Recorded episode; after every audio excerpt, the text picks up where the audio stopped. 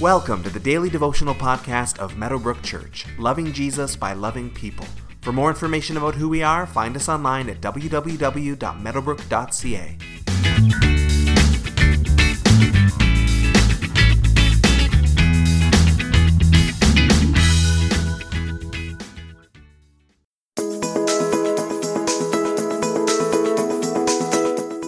There is much debate about how to answer the question, What is the gospel? Is it primarily about how to get to heaven? Is it primarily about getting right with God? Is it a model for how to live life here on this earth? Is it a story of the best example for us to follow? Is it a call to justice for the poor and for the hurting? Now, of course, it is all of these things and much more, and different streams of Christianity will emphasize different aspects of it more than others. But at its core, wherever we lean in how we answer the question what the gospel is, the gospel can't truly be preached without acknowledging that Jesus died and acknowledging that he rose again. Nothing else matters unless those two things are true. For in dying, Jesus dealt with the problem of our sin, and in rising, Jesus dealt with the problem of our death, defeating both. And because he lives, he can continue to work and act upon the earth. He can continue to lead and speak to us and guide us through this life because he lives. So, any conversation about the gospel should include these elements. Jesus died, and yet he lives again and forevermore. In yesterday's passage, Philip is led by the Lord out onto a desert road where he encounters an Ethiopian eunuch who is reading a passage from the book of Isaiah. He invites Philip up to help him understand it.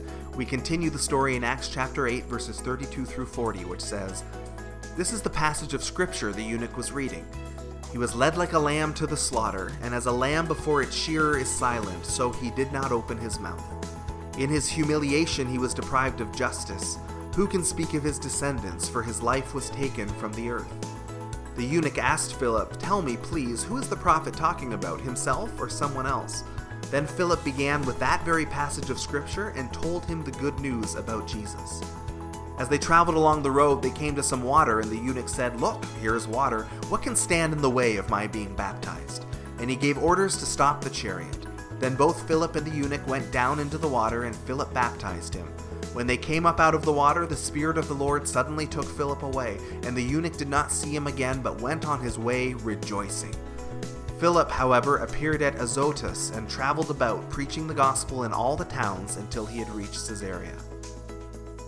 We've previously discussed that this Ethiopian eunuch is likely what was known as a God-fearer, that is, a Gentile believer in the God of Israel, since he was on his way home from worshiping God in Jerusalem. As we've also previously discussed, when the book of Acts shows us a story of sharing the gospel, the audience is important. For a Jewish audience, the preacher tends to appeal to the Jewish scriptures and to Jewish themes. For a Gentile audience, the tactics are a bit different, which we will get to later in the book of Acts.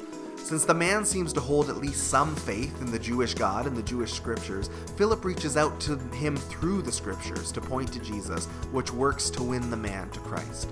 It's worth noting that the man gets baptized instantly, literally right away. We have seen this already in the book of Acts that a person comes to faith and then often goes into the waters of baptism right away. We should be wary of having too many hoops or classes or time limits or requirements before we'll baptize a new believer, as such things don't seem to be found anywhere in the book of Acts. Philip disappears somehow after this. We don't know exactly how, but he shows up elsewhere and he keeps preaching the gospel.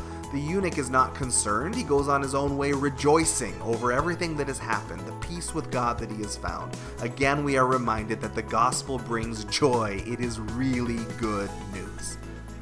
Today, take some time to read again and reflect on this passage from Isaiah that the eunuch and Philip read. Meditate on it, pray into it, thank God for it, and see what insights he brings to mind today.